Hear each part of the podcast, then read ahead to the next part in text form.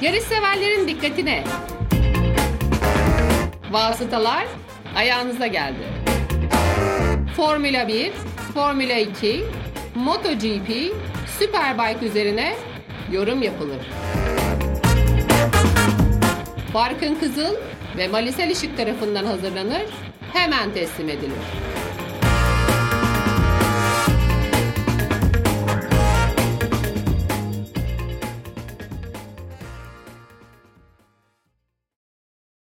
Podfresh'te Vasıtaların 76. bölümüne hoş geldiniz. 4. sezon 5. bölümümüzde Imola Grand Prix'sinin ardından sizlerle birlikteyiz. Mali hoş geldin. Hoş bulduk. Güzel bir yarış hafta sonu. Tam ismini söylemedin yarışın. Yok girmeyeceğim o topa. Hala aynı bu arada. İşte Grand Prix del Made in Italy del Emilia Romagna. Imola GP çok güzel isim. Keşke öyle yapsalar. Süper, süper bir isim gerçekten. Yani şu an üstüne ettiğimiz muhabbeti tamamı kadar sürebilirdi ben açılışta onu söylesem zaten. evet değil mi? Anca aynı anca. aynı süreye denk gelmiş olduk aşağı yukarı. Acayip bir hafta sonu yani ismi kadar uzun süren bir hafta sonu aslına bakarsan. Cuma gününden itibaren baktığımız zaman yani gerçekten bu kadar fazla kırmızı bayrak nasıl çıktı ben de bilmiyorum. Kimse de bilmiyor herhalde. Hatta Tabii sen bir taraftan Cuma günü F2'de de çok kırmızı bayrak gördün. Antrenman artı sıralama turları seni bayağı etkiledi. Evet. Esport'ta anlattın sen de onları. Ama gerçekten hafta sonu sürekli olaylıydı tabii. Imola'nın eski usulü pist olması, böyle kilometrelerce otopark gibi kaçış alanları olması yerine çim olması, çakıl havuzu olması, iniş çıkışlarla dolu olması pistin yine yani aracın dengesinin kolay bozulabileceği bir pist olması. Bir de üstüne yağmur. Bütün serilerde kırmızı bayrakları beraberinde getirdi. Vallahi tatlandık. Ve bir de bir taraftan şey de var yani tamam geçişleri azaltıyor. Evet eski usul pistlerin bazılarının yapıları. Ama ne olursa olsun hatayı olması gerektiği gibi cezalandıran pistler benim hoşuma gidiyor açıkçası. Yani bu konuda boomerlık yapıyor gibi olmasın. Yeni pistleri de bu şekilde bu düsturla inşa edebilirler. Eskiden ne güzeldi diye söylemiyorum. Ama keyifli bence yani gerçekten tarihi kısmını bir kenara bıraktığımda da profil olarak Imola'nın belki biraz daha geniş belki biraz daha geçişe uygun versiyonlarını ama en azından pistin dışına çıktığınızda bunu hissettiğiniz pistleri görmek daha hoşuma gidiyor benim yani. tarihi pistlerin aslında çevresel dokusu da bana daha hoş geliyor. İşte Değil mi? Monza, Spa, Imola hemen bir çırpıda aklıma Hmm. gelen yani geniş fotoğrafı Yemyeşil görünce yukarıdan ağaçlar. görünce falan Hmm. daha böyle etkileyici, daha içimi açan bir görüntü veriyorlar açıkçası. Onu da söylemeden Şehrin geçemeyeceğim. içinde olması da tatlı mesela Imola'nın. Evet, evet. O yani Santerno Nehri de çağladı, coştu zaten öyle bir yağmur ki iyi bir şey olmadı kimseye. Neyse şey diyecektim Motorsport global hesabı da ciddi bir hesaptır aslında ama eski sevgilimden daha çok red flag'e sahip diye tweet attılar bu hafta sonu. Buna baya baya hoşuma gitti yani gülmüştüm. O kırmızı bayraklardan bir tanesini Carlos Sainz çıkartmıştı deyip oradan sıralama turlarına müthiş bir bağlama yapıyorum o zaman. Vallahi güzel bağladın. 17 ile 18. virajı Carlos Sainz bu kadar güzel bağlayamadığı için e, aracın duvarda bulmuş. Evet keşke bağlayabilseydi gerçekten. Carlos Sainz'ın maceralı hafta sonuna böyle bir başlangıç yaptığını gördük tabii ki. Aslında yeni sözleşme de imzaladılar. Ondan da belki biraz bahsetmek lazım. Ferrari uzun vadede Leclerc-Sainz ikilisini bünyesinde bulundurmayı düşünüyor. Bu genç ikili üstüne. Bu sezon dahil 3 sezon daha devam dediler yani 2024'te bitiyor ikisinde kontratı ki bence yine devam ederler. Bana da ederler gibi geliyor. Çok çok büyük bir aksilik olmadığı takdirde. Zaten takım tarihinin en genç sürücü kadrosu bir araya gelmiş durumda. Ve yani çok genç hani diyemeyiz belki Carlos Sainz için ama yaşlı da değil sonuç olarak. Deriz deriz bizden küçük onların hepsi deriz çok genç hepsi. Doğru söylüyorsun. Tabii aslına bakarsan bu kazayla beraber Ferrari'deki birinci pilot tartışması da belki biraz daha sona ermiş de olabilir diye düşünüyorum. Aslında Leclerc daha da iyi bir pozisyon sahibi olsaydı tabii daha çok puan kazanacaktı ama yarıştaki kaza yani Carlos Sainz'ın suçu değil belki fakat hiyerarşiyi biraz daha keskinleştirmiş, belirlemiş de olabilir. Oraya gelmeden önce sprintten biraz bahsedelim istersen. Sainz için yine onun hikayesinden devam edersek sıralamadaki faciayı toparlama şansı anlamına geliyordu sprint yarışının olması ki aslında zaten Q3'e kalarak biraz o şansı kendi ayağına da getirmişti. Carlos Sainz öte yandan bu şansı bulamayan takımlardan bir tanesi Mercedes oldu en dikkat çekicisi. Yani Q3 için zorlayan, Q3'ü zorlamasına rağmen alamayan Mercedes otomobili görünce pist üstünde insan bazen hayret ediyor demek lazım herhalde. Sıralama ile ilgili ekleyeceğim bir şey yoksa istersen sprintten devam edelim. Evet yani sıralama turlarında senin de söylediğin gibi üzüldüğümüz isimler belliydi. Onun dışında Albon'un başına çok ilginç bir olay geldi. Frenin ısınmasıyla hem süspansiyonun bağlantı noktaları eridi, koptu hem de lastiğin kendisi o genleşmeyle birlikte jantın kendisi böyle bir patladı değişik görüntüler gördük. O biraz ilginçti bence. E, sprint yani şu anki format biraz daha düzeltilmiş bir versiyonu gibi sanki sprintin. İşte ilk 8'e puan veriliyor olması ortadakilerin de geçiş yapacak motivasyonu bulmasını sağlıyor. Onun dışında artık pol pozisyon demiyorlar neyse ki gerçekten çok memnunum bundan. Çünkü tek turda en hızlı olan pol pozisyonu payesini almalıdır. Geçtiğimiz yılda bunu pilotlar dahil herkes söylediler.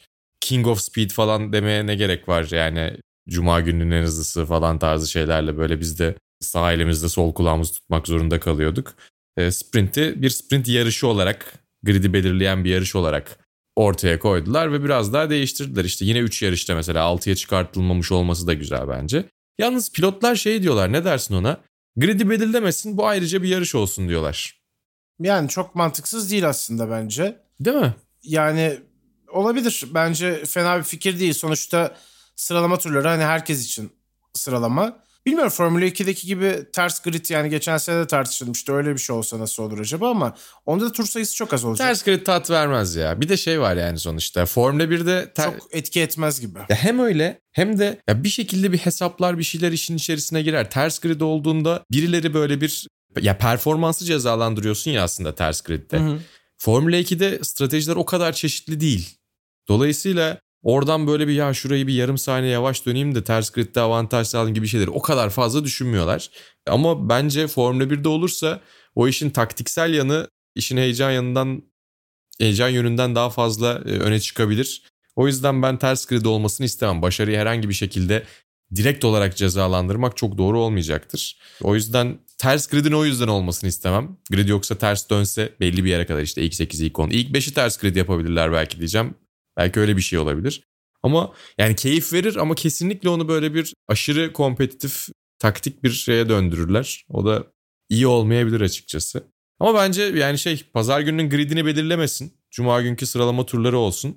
Cumartesi günde e, ona göre bir e, yine sıralama turlarına göre bir yarış yapsınlar. Oradan iyi puanlar alsınlar. Puan için yarışsınlar işte. Yani pazar günde yine sıralama neyse öyle yarışsınlar. Bence gayet güzel olur. Hem de şey olur atıyorum mesela işte.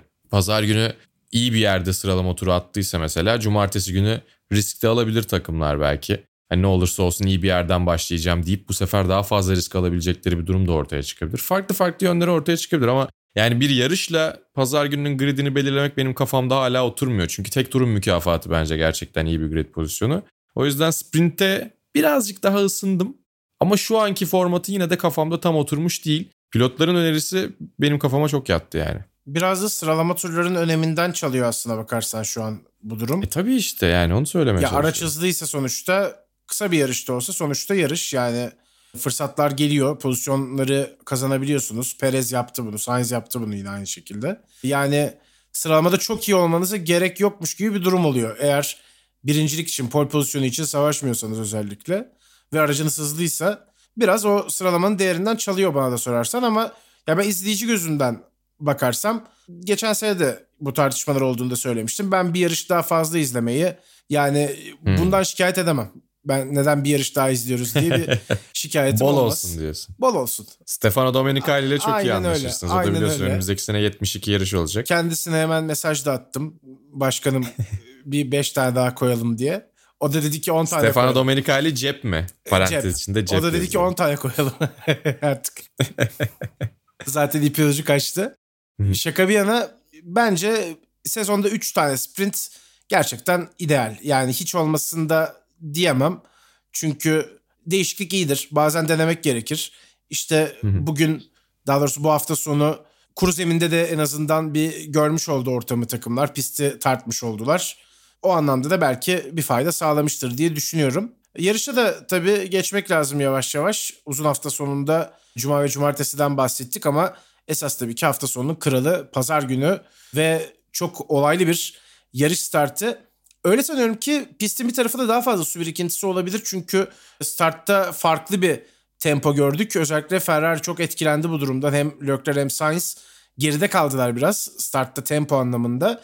Ve zaten yani Ferrari cephesine en büyük etkili olaylardan bir tanesi de hemen yarışın ilk turu içinde geldi.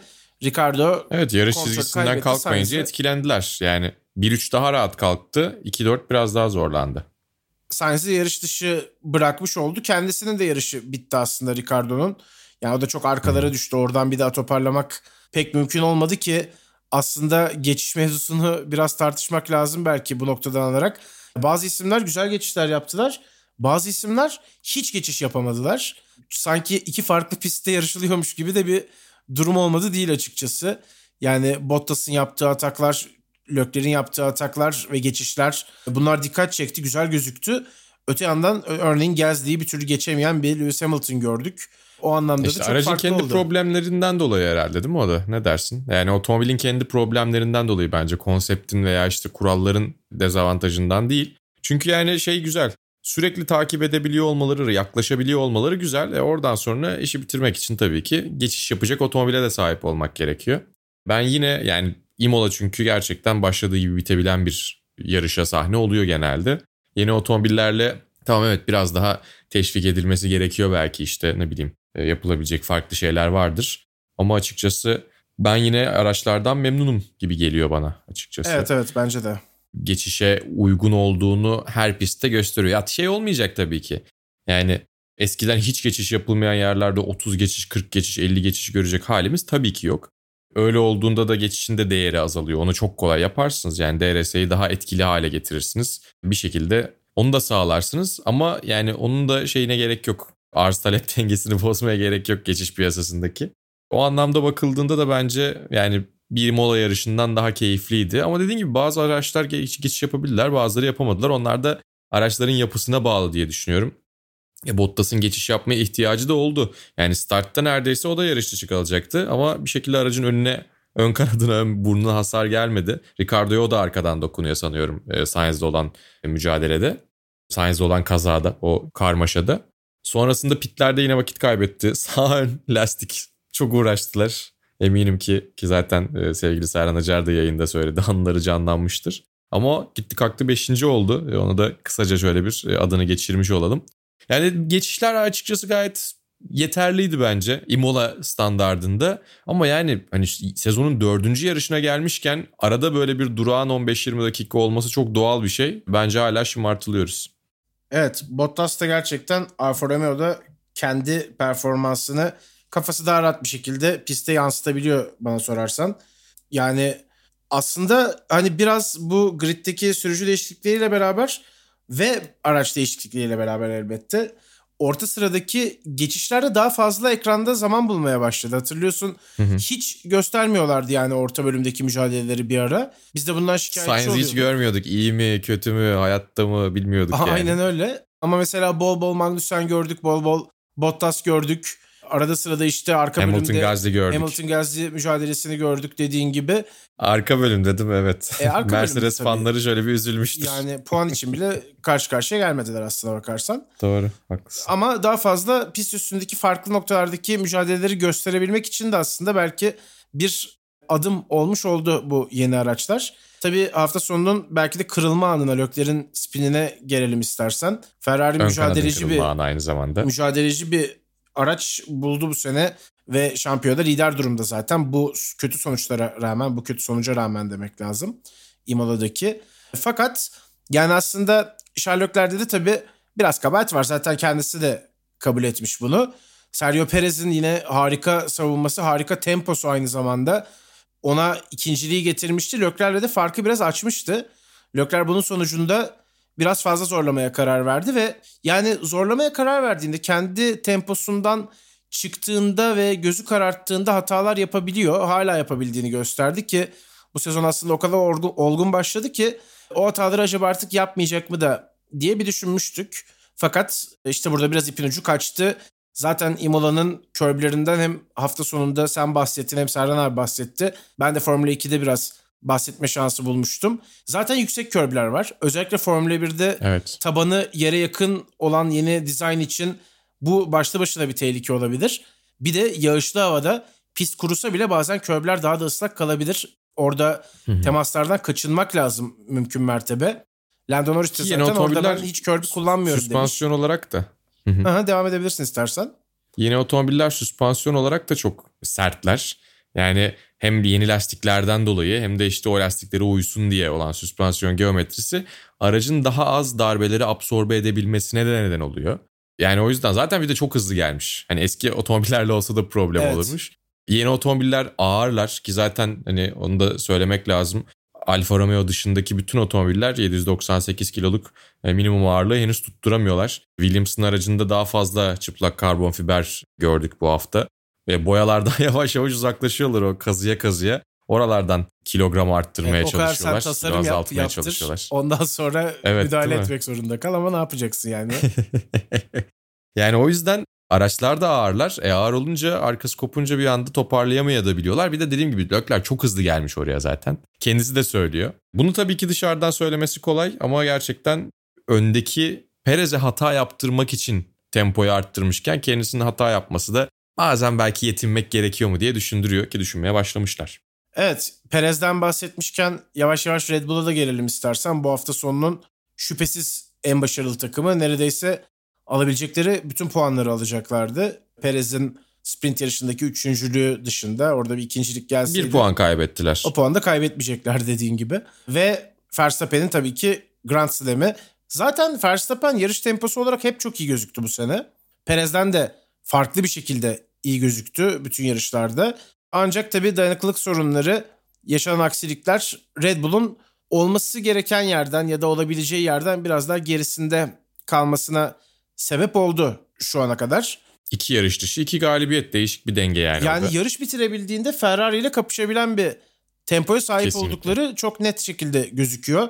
Öte yandan Verstappen'in yani Hamilton'la mücadele ede ede herhalde kusursuzlaştırdığı stili çok ciddi fark yaratıyor bence. O da yine hani Red Bull bir tık bir nebze daha yavaş olsa da Ferrari'den Verstappen'i Leclerc'le mücadelede tutabiliyor. Hatta onun önüne geçirebiliyor. Ve günün sonunda aslında kazanan biz oluyoruz Verstappen'le beraber. Çünkü tek başına bir dominasyon kimsenin izlemek istediği bir yarış biçimi değil. Bir şampiyona biçimi değil aslına bakarsan. Yani Bence de. Ferrari buradan alıp gitseydi bir daha arkasına bakmadan işte 10 yarışta mesela sezon artık bitti diyecek noktaya gelseydik hiç tadı olmayacaktı ama öndeki mücadele alevlendi. Ferrari ve Red Bull muhtemelen sezonun sonuna kadar çekişecek gibi gözüküyorlar. Ya öyle olsun çünkü yani bütün bu değişiklikleri gerçekten bir kimse arkada kalmasın. iki kimse önde kopup gitmesin diye yapıyoruz. Ben de sanki FIA'nın yönetim kurulundaymışım gibi söyledim tabii ki ama bunun için yapıyor e, FIA ve Formula 1 yönetimi. E, onun da karşılığını bu şekilde almak istiyorlar. Hem puan tablosunda hem de pist üstünde o yakınlığı, o makasın daralmasını istiyorlar. Ve o açıdan da dayanıklılık tabii ki ciddi bir belirleyici unsur. Umarız onu çözmüşlerdir. E, ve yani Ferrari'nin de uzaklaşıp gitmesi Ferrari tabii ki memnun eder. Ferrari taraftarlarını tabii ki memnun eder. Ama genel anlamda da spora Ferrari'nin şampiyonluk mücadelesi veriyor olması zaten ciddi bir değer katıyor bence. Onun dışında kesinlikle bence son yarışlara kadar mümkünse son yarışa şampiyonluk mücadelesi kalmalı. Onun için de tabii ki Red Bull'un önlerde yer alıyor olması, kovalıyor olması, geçiyor olması ve yarış bitirebiliyor olması gerekiyor. Bu hafta onlar için çok iyiydi zaten. Grand Slam yaptı bir de üstüne sprint yarışı kazanarak yaptı. Hani yepyeni bir istatistik alanı açtı belki kendine. İstiyorsan birazcık Grand Slam'lerden de bahsedelim Barkın. Evet. Yani çok acayip bir olay çünkü. Gerçekten öyle. Yani tabii tarihte bunu başarabilen isimler var ama çok fazla sayıda yapabilen yok açıkçası. Tabii Jim Clark'ın 8 tane rekoru, Hamilton'ın 6. Onu söyleyelim yani. Çok fazla evet, denk gelmiyor evet. gerçekten. Ne kadar uzun kariyerler olduğunu düşünürseniz özellikle Hamilton'ınki, Jim Clark'ınki maalesef kısa süren bir kariyer oldu ama ya Schumacher'in 5 tane var mesela öyle bir örnek verebiliriz. Yani zaten Lökler'le biraz bahsetmiştik Grand Slam mevzusundan. Bu sezon iki tane görmemiz de ilginç oldu o anlamda. İki tane üst üste gördük bir de. Yani bu bu arada Formula 1 tarihinde ilk defa gerçekleşiyor. Yani iki farklı takımdan bir de üstüne üst üste Grand Slam'ler gördük. 1979'dan beri ilk kez bir sezonda iki pilot Grand Slam yaptık. Yani geldi. bunun ne kadar nadir olduğunu. Evet yani hani gerçekten ilginç. Çünkü şöyle de bir durum var tabii. Yani Grand Slam istatistiğine bakıldığı zaman zaten şöyle bir araştırır bakar yine vasıtalar dinleyicileri diye tahmin ediyorum. Modern zamanlarda bu zorunlu pit stopla çok fazla yok. Çünkü bir şekilde geriye düşüyorsunuz. Yani baştan sona yarışın bütün turlarını lider götürüyor olmak Grand Slam'i genelde engelliyor. Hat-trick daha fazla var mesela. En hızlı tur galibiyet ve pol pozisyonu. O biraz daha sık rastlanan bir şey. Yani çok özel sezonlarda çok özel performanslarla genelde de dominant otomobillerle elde edilen bir şey olduğu için ya bu sezon bir iki kere daha karşılıklı böyle bir şey yapabildiklerini düşünsene Verstappen'le Leclerc'in. Bayağı ilginç olur. Bence çok da uzak bir ihtimalle değil bu arada. Olabilir. Evet imkansız demiyor insan. Hı-hı. Yani duble de tabii aslında son yıllarda biraz seyrekleşen bir olay. Onu da söylemek lazım. Örneğin 2021 sezonunda kimse yapamazken yarışta favori diyemeyeceğimiz McLaren o dubleyi yapmayı başarmıştı Monza'da. Onlar için çok iyi bir gündü gerçekten. Ee, Zac Brown'un da ölümsüzleştirdiği bir günde hatırlıyorsun. Kendi vücudunda. Evet. Dövme yaptırdı. Onun dışında işte Ferrari Bahreyn'de yapmayı başardı bu sezon. Red Bull'da Imola'da dublesini yapmış oldu. Daha bol dubleli ve Grand Slam'i bol bir dört yarışı geride bıraktık. Gerçekten enteresan. Yani biraz herhalde takımlar arasındaki seviye farkını da gösteren bir sonuç diyebiliriz. Ama hani bu fark her zaman vardı derseniz de orada çok verecek bir cevabım yok. Yani geçtiğimiz evet. yılda Mercedes ile Red Bull çok benzeri bir konumdaydı ama bir türlü gelmemişti mesela bu sonuçlar. Yani bir de şey var bak mesela duble demişken yine Red Bull 2016 Malezya'dan beri e, duble yapamıyordu Ricardo Verstappen dublesi. Ondan önceki en son dubleleri de 2013'ten. Yani arada çok e, Red Bull'un duble yapabildiği bir e, fırsat da çok denk gelmedi. Yani onlar e, turbo hibrit çağında o kadar dominant değillerdi. iki araçla birlikte önde olabilecek şekilde. O biraz daha Mercedes'indi. Mercedes de Imola 2020'den beri duble yapamıyor. Onlarınki de yavaş yavaş o hegemonya bozulmuş gibi. E, ilginç bence yani bir anda işler tersine de dönebiliyor. E, bir anda işler tersine dönmek demişken de birazdan Mercedes'ten bahsedeceğiz zaten. Evet ya başa güreşen iki takım olunca çok kolay olmuyor gerçekten. Lökler hata yapmasa belki bugün de bu yarışta da Perez geçebilirdi. Dolayısıyla bir duble daha gelmeyebilirdi. Onu da şimdi kestirmek çok kolay değil açıkçası. Fakat Red Bull'u kutlayalım bu güzel hafta sonu için. E, şampiyonaya da tekrar hareket kattıkları için, heyecan kattıkları için bir kez daha teşekkür etmek lazım herhalde diyerek Mercedes'e geçelim. Mercedes'e geçmeden önce şeyi de söyleyelim. Hazır e, ön grubu bitiriyoruz. Kulisin geri dönmüş olmasından ben çok mutluyum. Cool down room olarak geçen herhalde biz kulis diye çeviririz diye düşünüyorum. Podyum öncesinde pilotların oda içerisinde hani hem su falan içip bir taraftan ekrandaki görüntüleri izleyip kendi aralarında konuştukları müthiş bir olay bence. O diyaloğu dışarıda yakalamak çok mümkün değildi çünkü Park Ferme'de o kadar hem duyulmuyordu da hem de kameralar her zaman onların üstünde olmayabiliyordu. Bazen de kameralar çektiği zaman konuşmamayı tercih edebiliyorlar daman anlaşılmasın diye özellikle takım arkadaşları. Perez'de Verstappen'de daha önce görmüştük. Ama kuliste o muhabbet açılıyor bir şekilde. Görüntüler üstünden de konuştular işte Lökler'in spinini değerlendirdiler falan. Bir sürü şey konuştular. Yani o işin perde arkasını ve sıcağı sıcağına yorumları görebilmek çok hoşuma gidiyor benim. Yani podyum röportajlarından daha keyifli diyebilirim orası. Evet daha samimi en azından birbirleriyle sen kamera yokmuş gibi konuşuyorlarsa özellikle e, fena Evet mı? otomatik o PR cümlelerini de kurmuyorlar değil mi? Aynen aynen yani bu işte Imola sonrasında da izlerseniz o görüntüleri zaten görürsünüz. Hani böyle uflar ahlar eşliğinde görüntü izleyen bir Verstappen, Perez, Norris üçlüsü. Leclerc'in pozisyonunu da orada değerlendiriyorlar zaten. Ben Norris bilgisini oradan almıştım. Hiç körbe basmıyorum ben orada diyordu. Temas etmiyordum diyordu. Hmm. Yani güzel bence de güzel. Yani özellikle bu kadar sosyal medyanın geliştiği bir dönemde Formula 1'i böyle yakından takip eden, sadece yarışları izlemeyen ama her şeyi bilmek isteyen kitle için bizim gibi ve dinleyicilerimizin çoğu gibi büyük bir Hı-hı. nimet aslında. Öyle demek lazım. Geçiyorum Mercedes'e. Tabii hafta sonunun aslında önemli şoklarından bir tanesi bence. Mercedes'in başta Ferrari ve Red Bull'la mücadele edecek seviyede olmadığını geride bıraktığımız 3 Grand Prix hafta sonunda da görmüştük. Bu anlamda büyük bir sürpriz olmadı. Büyük sürpriz olan hiç üst basamaklara tırmanamayacak gibi bir performans ortaya koymaları oldu. Zaten Lewis Hamilton'ın korkunç bir yarışı var. Russell biraz daha şanslı bu anlamda. Muhtemelen araçlardaki farklı ayar denemelerinden karlı çıkan taraf George Russell olmuş olabilir. Yani bu kadar büyük bir farkın çok başka bir izahı olduğunu düşünmüyorum çünkü ben. En azından Russell'la yine hani e işte diyebilecekleri bir pozisyonda bitirdiler. Fakat o işte hani önde sorun yaşayanların hemen peşinden gelip hep fırsatlar geldiğinde orada olma istikrarını Imola ile beraber kaybetmiş gibi gözüküyorlar. Evet yani Mercedes'in senin de söylediğin gibi çözebilecekleri problemin çok şiddetli bir problem olması. Yani ben açıkçası şey diye düşünüyorum. Tek problem var çözebilirlerse toparlarlar diye düşünüyorum da hiç çözememe ihtimallerini de bu hafta sonundan itibaren şöyle bir düşünmeye, değerlendirmeye başladım. Bilmiyorum ya yani açıkçası Mercedes'in tamam bu seneyi bir şekilde bir yerde bitirecekler. Sene içerisinde galibiyet alabilecek noktaya gelirler diye düşünüyordum. Ama gelememe ihtimalleri de acaba olur mu? Şöyle bir 4-5 yarış daha böyle giderlerse. Yani kritik nokta şey olacak. Barcelona'ya çok ciddi güncellemeler bütün takımlar getirecekler. Orada Mercedes'in durumunu göreceğiz. Bu hafta içinde hem Avrupa sezonu tam açılmamış oluyor çünkü Miami'ye gidilecek buradan sonra. Bir de üstüne sprint haftası olduğu için o kadar güncelleme getirmedi takımlar. Yine ufak ufak değişiklikler yapıldı ama çok ciddi bir güncelleme gelecek tabii ki Mercedes'e. Barcelona'da orası bir kırılma noktası. Okuduğum Barcelona'da daha net bir tablo göreceğiz. Bu arada Mali onu da söyleyeyim. Ya mecbur yapmak zorundalar ama tabii ki asıl güncellemeyi Barcelona'ya getireceklerdir. Miami'ye ufak tefek olacaktır diye tahmin ediyorum çünkü hem lojistik anlamda hem de tabii ki yani Avrupa sezonu başladıktan sonra e, onu getirmenin daha net bilinen pistlerle ilgili hani bir e, faydası da var. Çünkü daha önceki verilerle karşılaştırabildiğiniz elinizde dataset olan bir piste gittiğinizde o güncellemenin ne ifade ettiğini daha iyi anlayabiliyorsunuz. Miami hem yeni pist hem de uzakta. O yüzden yani idare edecek kadar yine bir şeyler yapmaları gerektiği için güncelleyeceklerdir diye düşünüyorum, tahmin ediyorum. Belli de olmaz tabii. Ya evet ama biraz da tabii rakiplere göre nerede olduklarından da bir çıkarım yapabilirler. Onu da söylemek lazım. Çünkü kötüler evet. Şu an hiç olacak gibi değil. Çok çok evet. Yani biz bu kadar senedir başka bir takım mı izledik diye soruyor İsa kendisine. O kadar geceyle gündüz kadar farklı bir Mercedes performansı geçtiğimiz yıldan bu yana.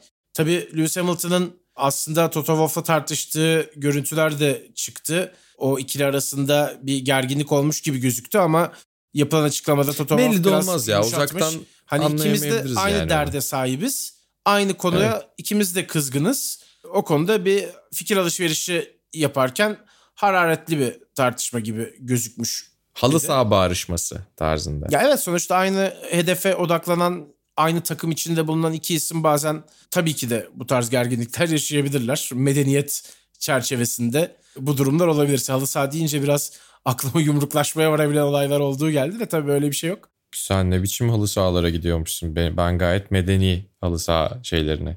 Ben de gerçi o kadar halı sahaya gidip ya ben de çok futbol oynamadım ama arkadaşlarımın halı sahalarını izlemeye gidiyorum. Son yani. zamanlarda çok futbol örneği verdiğimi fark ettim. O yüzden halı saha örneğinden devam ettim. Yoksa futboldan başka örnek verecektim. Ama vermeyeceğim. Otomobilden devam diyelim. Hadi bakalım. Lewis Hamilton Biraz da McLaren diyelim o zaman. Lewis Hamilton'ın sadece şu eklemeyi de yapalım. Aracının kötü Hı. olmasından dolayı Toto Wolff'un bir özür dilediğini gördük. O da sorun değil dedi. Yani zaten çok da aslında konuşarak çözülecek bir durum değil dediğin gibi. Mühendislikte geliştirmeyle evet. çözülecek bir problemleri var. McLaren'la devam edelim. Lando Norris'ten podyum geldi. McLaren her sezon podyum yapmaya devam ediyor. Bu onlar için güzel bir gösterge. Belki bu sezon yarış kazanacak bir şans da bulabilirler. O ilk yarış hafta sonunun ardından çizdikleri kara tablonun pek gerçeği yansıtmadığını görmüş olduk. Belki onlar biraz fazla karamsar davrandılar.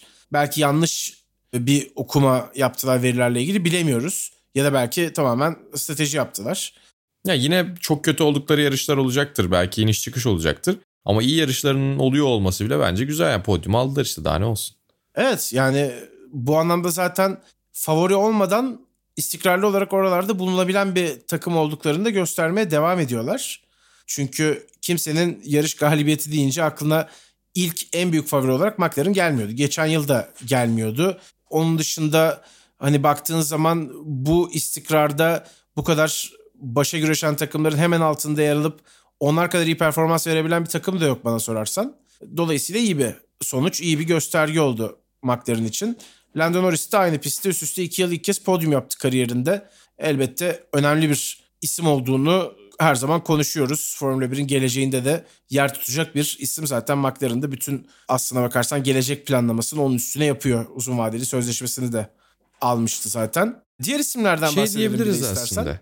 Tabii. McLaren'la Alpine'in performansı biraz yin yang gibi. Yani McLaren'ın kötü olduğu yerde Alpine öne çıkıyor. Alpine'in böyle neredeyse ekrana gelmediği yani Alonso'nun sidepod problemi dışında tempo olarak çok fazla ekrana gelmediler ya da öyle bir ekran önü değeri yoktu bu yarışta Alpine'in öyle söylemek lazım. Burada da McLaren iyiydi. Sanki onlar birbirini biraz tamamlayacaklar orta sıra mücadelesinde ya da geri kalanların en iyisi olmak için. Mercedes de sorunu çözerse ya onların arasına katılacak ya da ön gruba katılacak gibi bir tablo kafamda oluşuyor. Haas da çünkü çok değişken bir performansa sahip. Yani hiç kimse böyle en arkada en kötü çok fena değil. O da güzel gibi. Çünkü en arkada çok kötü çok fena dediğimiz Aston Martin de gitti çifte puan yaptı. Evet Haas'la ilgili ben bir tek bir ekleme yapmak istiyorum. Kevin Magnussen tabii ki son hatırladığımız halindeki kadar kötü bir sürücü değil. Yani Haas o kadar kötü bir durumdaydı ki Magnussen de kötü gözüküyordu. Hatta bence biraz da Grosjean'ın yaptığı bariz hatalarla beraber o da kötü anılıyordu. Hatta bunu Steiner de yaptı zamanında. Bu iki salakla yarışıyorum gibi çok zaten hani biliyorsun onun şeyini hiç lafını sakınmayan tavrını. Oraya yanan orada Magnussen oluyordu biraz. Şimdi evet. burada biraz performansını gösterebiliyor olması evet belki hani kıymete bindi. Sonuç daha iyi oluyor olabilir. Daha iyi olabilirdi. Daha istediğinin altında oluyor olabilir. Ama pistte gösterdikleri ne kadar sert ve iyi bir pilot olduğunu göstermesi benim biraz hoşuma gidiyor açıkçası. Biraz daha önceden gördüğümüz ilk dönem Kevin Magnussen'e yakınlaşması hoşuma gidiyor. Ya da başka serilerde gördüğümüz Kevin Magnussen'e yakın çizgiyi tutturabilmesi benim hoşuma gidiyor. Onu söylemek istedim Haas'la ilgili. Fetter sessizlerinden gitti, puanı aldı. Stroll aynı şekilde puan çıkarttı. Zaten bahsetmiştin.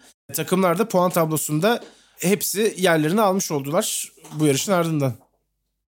Evet sıfır kalmadı.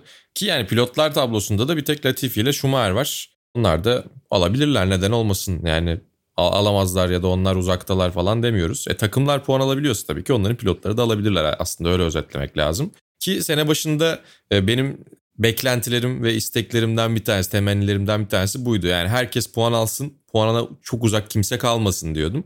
O da gerçekleşmek üzere gibi en azından takımlarda gerçekleşti.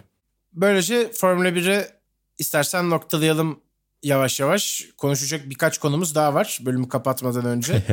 Motor sporları dolu bir haftaydı. Aynen öyle çok yoğun bir takvim vardı bu hafta sonunda. İlk olarak MotoGP için pası sana atayım istersen. Sonra Türk yarışçıları konuşalım. O şekilde de yavaş Olur. yavaş kapatalım. Olur. E, MotoGP'de şampiyon lideri Enea Bastianini düştü. Portimao'daydı MotoGP. Ki yani hafta sonu epey garipti orada da ciddi yoğun hava şartları vardı. Yağmur vardı herkes etkilendi açıkçası. Quartararo sezonun ilk galibiyetini aldı ki gayet güzel baştan alıp götürdü. Bir biraz böyle Jorge Lorenzo galibiyetine benzetmişler. Şampiyonada da liderliğe yükseldi. Son şampiyon olarak gelip de sezonun ilk galibiyetini aldıktan sonra şöyle bir moral olarak açılacaktır o da. Ünvanı korumak için de ilk adımı attı diyebiliriz herhalde. E tabi yani gerekiyor. Ya tabii ki anlaşamazlar, Yamaha ile ayrılırlarsa falan çok da tutmamak lazım. Yerine toprak gelir güzel olur.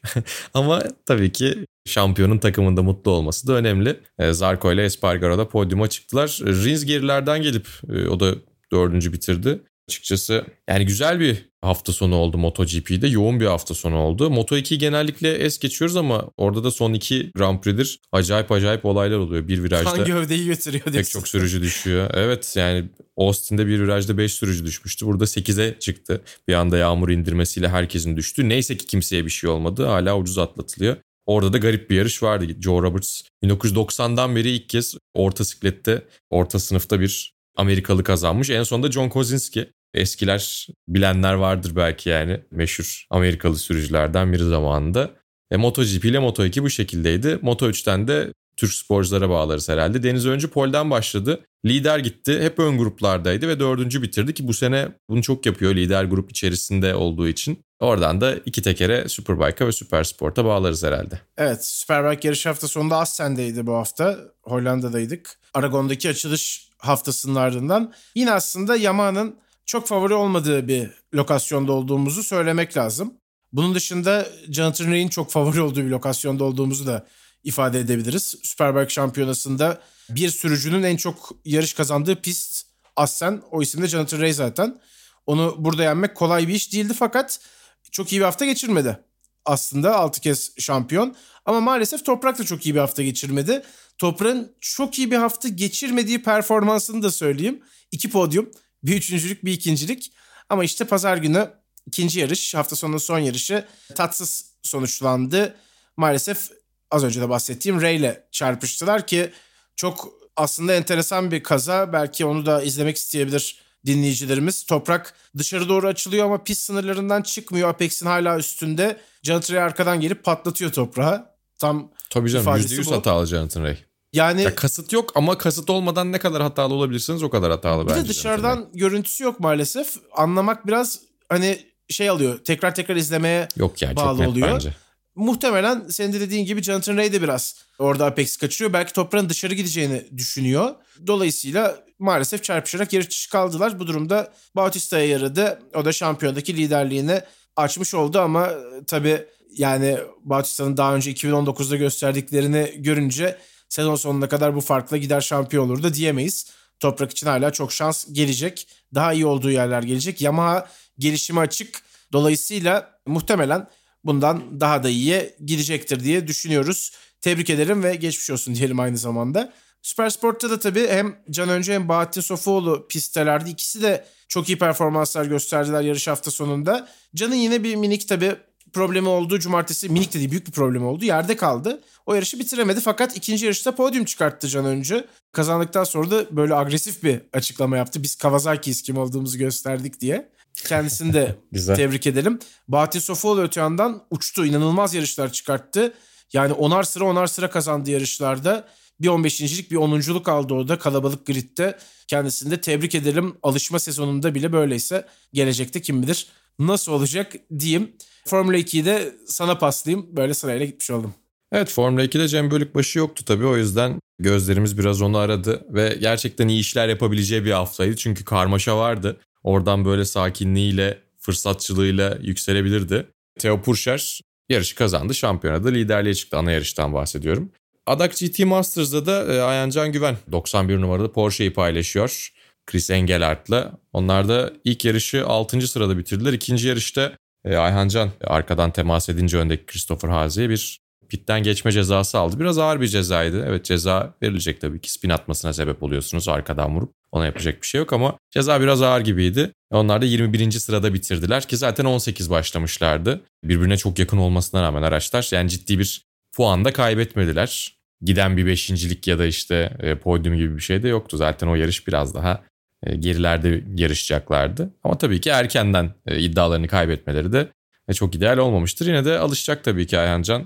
Takım arkadaşı iyi, Porsche ona güveniyor. Sezon boyunca takip edeceğiz. O şarjda bende yani yine Adak GT Masters'ın hafta sonunda bir başka güzel haber daha Prototype kupasında. Prototip kupasında hatta Prototype Cup, Adak Prototip kupasında Berkay Besler Toksport'la 2'de 2 yaptı. O da iyi işler çıkarmaya devam ediyor. Berkay'ı da zaten bir süredir takip ediyoruz başarılarını. Onu da tebrik edelim ve noktaladım artık. Evet, Vasıtaların bu bölümünde de bizlerle olduğunuz için çok teşekkür edelim. Bir sonraki yarış hafta sonlarından, Formula 1 yarış hafta sonlarından Miami'den sonra tekrar burada olacağız diyelim. Şimdilik hoşçakalın. Hoşçakalın.